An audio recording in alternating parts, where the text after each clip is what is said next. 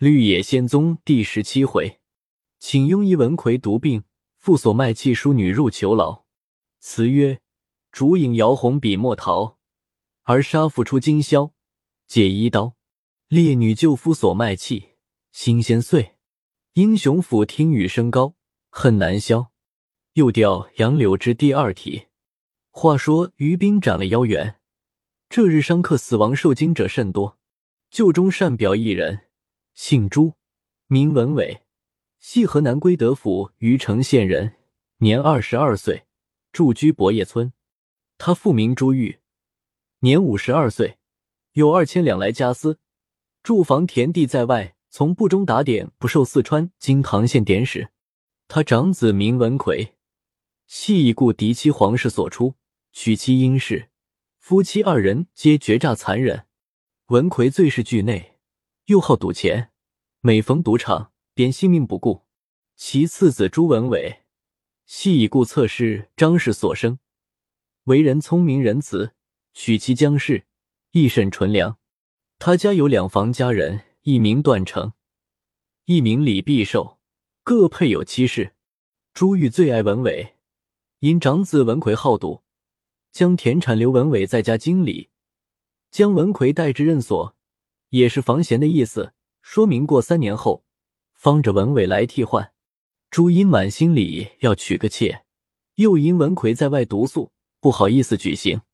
喜得他为人活动，与本地乡绅铺户应酬得轻重各得其宜，上司也甚是喜他，常有事件批发，接连做了三年，手内也弄下有一千四五百两，又不敢在衙门中存放。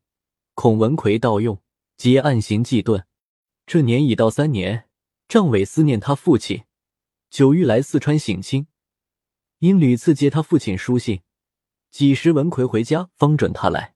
他哥哥文奎又想家之志，常暗中寄信着文伟速去，弄得文伟没了主意。又见他嫂嫂殷氏因文伟主持家政，气愤不过，天天指猪骂狗的闲吵，文伟夫妇处处谦让。才强制了这三年。这年决意入川看父，将地土巨行租种与人，又将家中所存所用详细开写清账，安顿下一年过渡，交与他嫂嫂管理。又怕殷氏与姜氏嚼口，临行再三嘱托断成女人欧阳氏，着他两下调和。欧阳氏一力单成，方同段成一同起身。这日到聂龙潭。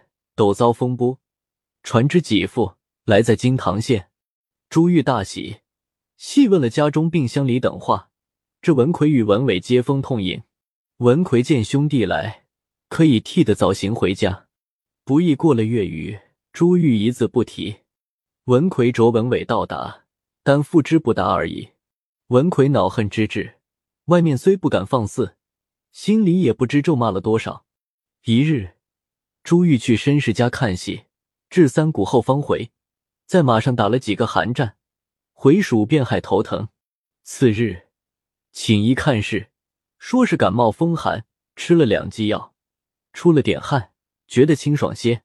至八天后，又复遍身疼痛，寒热交作，有时狂叫乱道，有时清白。一日到二更以后，朱玉见文伟一人在侧，说道。本城共生刘崇义与我致后，他家收存我银一千一百两，月一分行利，有约契。我曾与他暗中说明，不找你哥知道。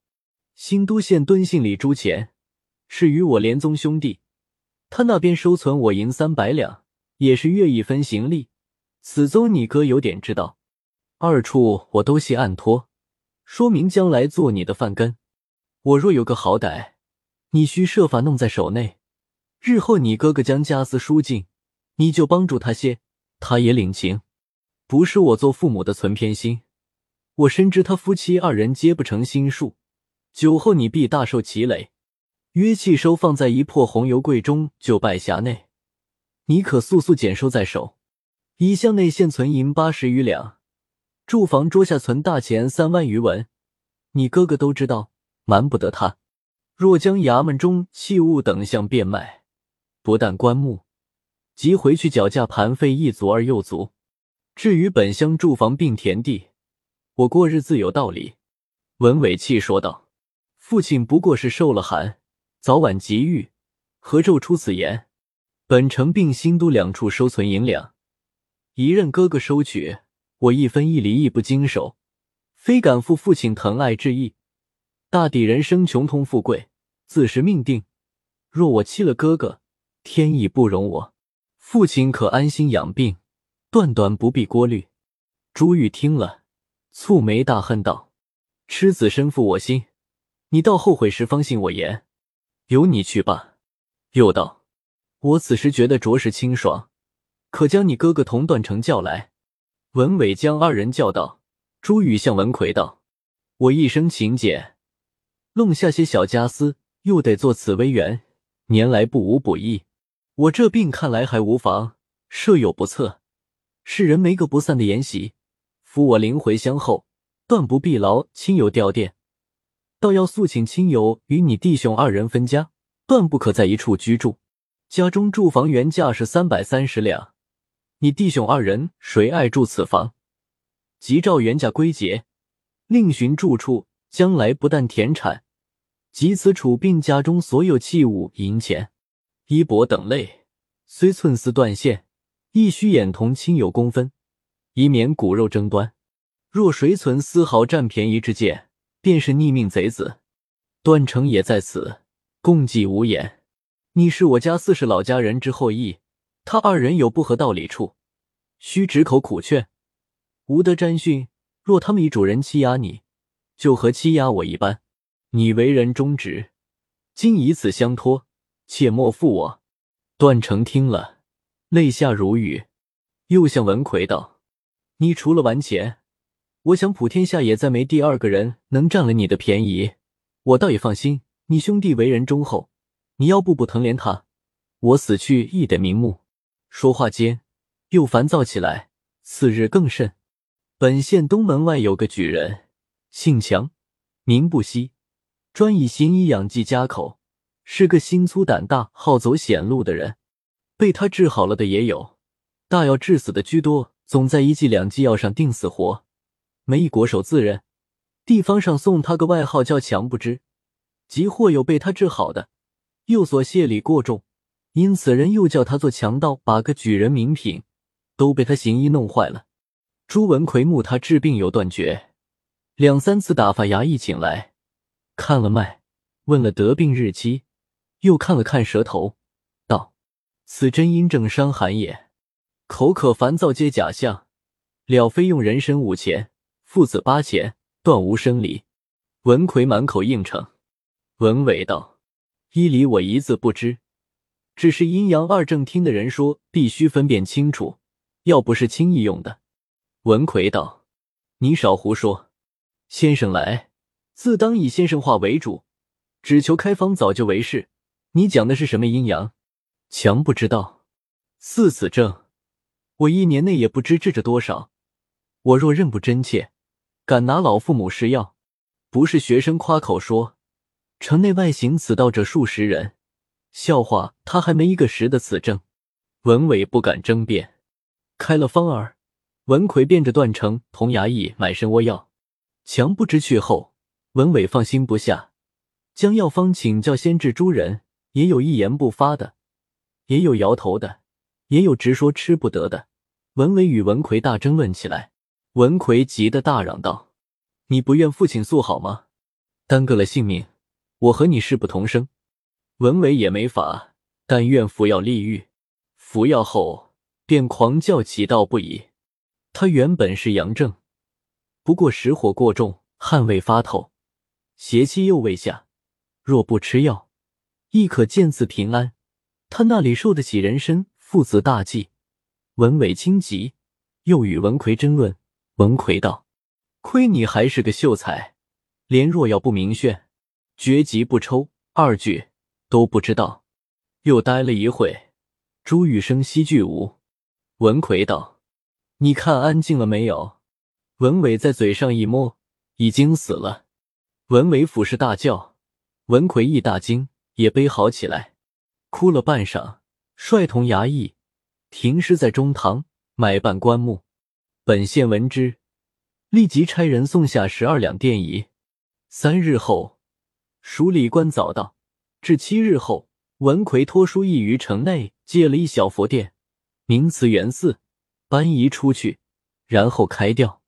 又请他父亲相好的绅士几人，求了本县名帖，向各申金铺户上捐，也弄有一百七八十两。文伟将刘共生等借阅二张检出，支付文奎。文奎喜欢得心花俱开，出乎意料之外，极力的将文伟欲扬贤孝，正大不欺。一日，文奎向文伟道：“刘共生所借银两，我亲问过他三四次，他总推说一时凑不齐，许在一月后。看来利钱是无望的了。新都县本家朱钱借银三百两，他住在乡间敦信里，离此八九十里路。”你可同段成走遭，必须按约上年月算明利钱，除收过外，下欠利钱一个也让不得。我们是什么时候？讲到连宗，他该破家帮助我们才是有人心的长者。明早即去，他若推脱十日，你两人断断不必回来，天天守着灵和驿。次日，文伟遵兄命，同段成去了。到朱钱家，相待极其亲厚。早晚在内房饮食，和亲子侄一样。银子早已备办停妥，又留住了四天，与了本银三百两，又找了利银十六两，余外又送了十两，俱是十足纹银。主仆二人千恩万谢，辞了商路，约走了二十多里，至新都县饭馆内吃饭，见三三两两出来人去，都说的是林秀才卖老婆还官欠的话，字节太稀的。倒十有八九，听了一会也没什么关心处。原来这林秀才是本省新都县人，单会一个代字，号奇峰，年三十一岁。他生的汉章雄伟，勇力绝伦。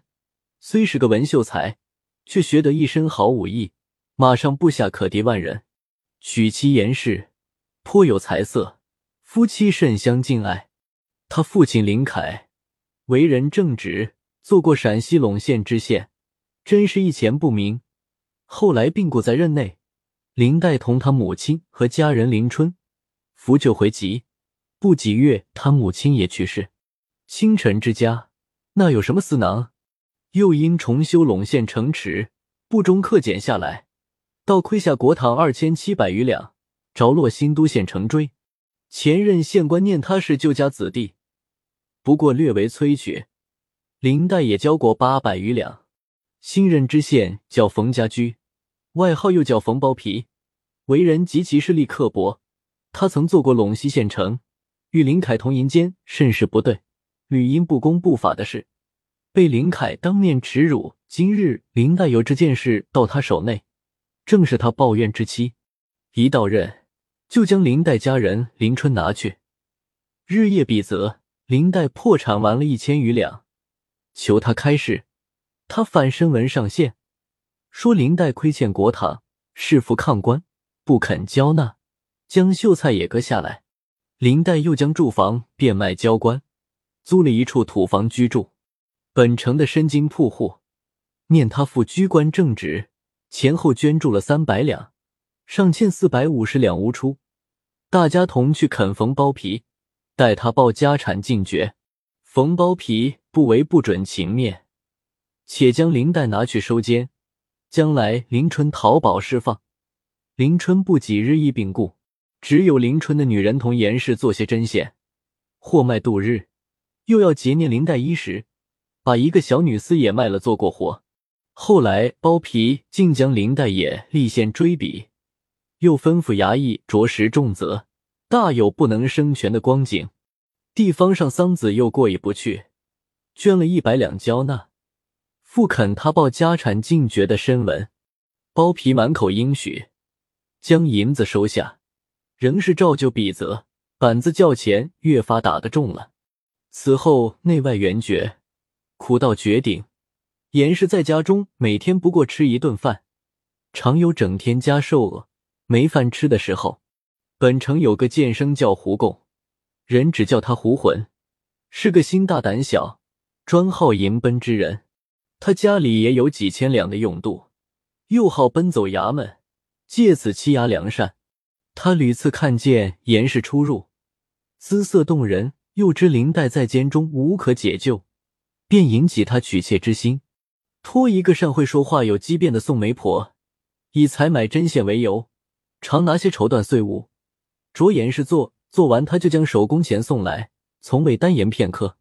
其手工钱都是胡供暗出。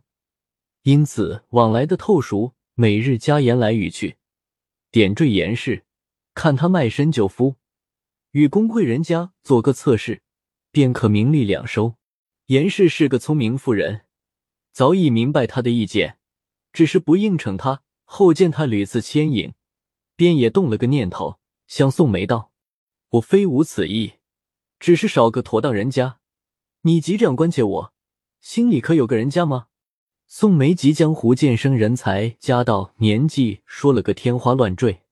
严氏道：“我嫁人是要救夫出监，只怕他未必肯出大价钱娶我。